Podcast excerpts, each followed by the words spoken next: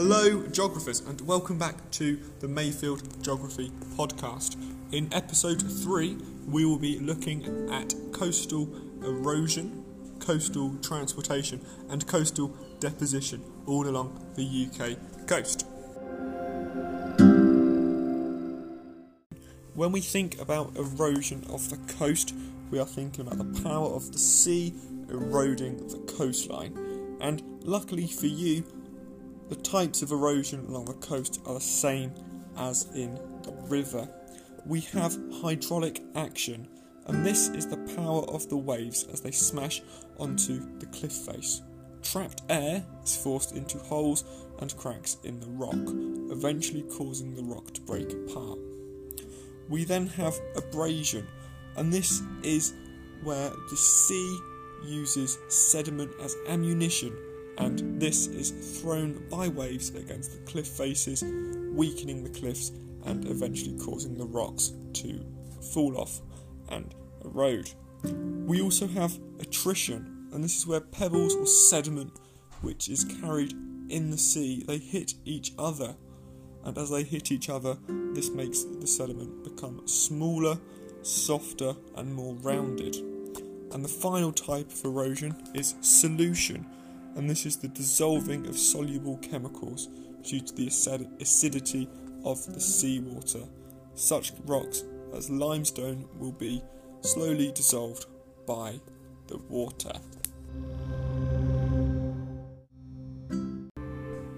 We then need to think about coastal transportation, and we're going to come on to longshore drift in a moment. However, there are different ways that sediment will be moving in the sea itself. And like erosion, these are the same as rivers. We have solution, which will be dissolved chemicals, often derived from limestone or chalk, being carried as a dissolved material. We have suspension, which is where small particles are carried and suspended within the flow of the water. We have saltation, which is a hopping or bouncing motion particles along the seabed, and we have traction, which is where large pebbles are rolled along the seabed. We then come along to longshore drift, and this is the movement of sediment on a beach, and this all depends on the direction that the waves approach the coast. Where waves approach head on, sediment is simply moved up and down the beach. However, if the waves approach at an angle due to the prevailing wind, sediment will be moved along the beach in a zigzag pattern.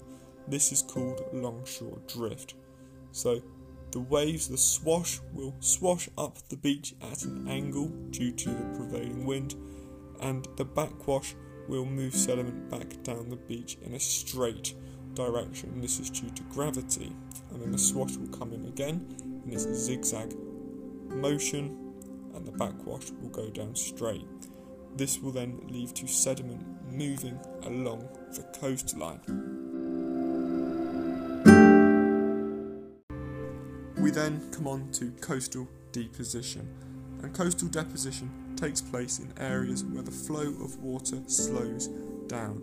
This is usually found in bays where the water is protected by headlands. It can also happen where the coastline changes shape. And what happens is where the water is protected, the waves lose energy. As the waves are losing energy, they can no longer carry as much sediment. Due to this, they start to drop, deposit their sediment, and this forms beaches within bays.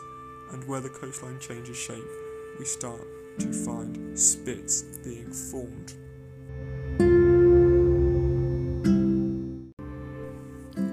We have come to the end of another Mayfield Geography podcast. This podcast has recapped the four processes of coastal erosion, hydraulic action, abrasion, attrition, solution, coastal transportation. We looked at longshore drift and how the prevailing wind can allow sediment to swash up the beach at an angle, with backwash coming down straight due to gravity and then we have looked at coastal deposition, so how waves lose energy in sheltered areas and they start to deposit their load. I hope you have enjoyed this podcast. Please subscribe so you don't miss out on any future geography podcasts from Mayfield. Have a great day, geographers.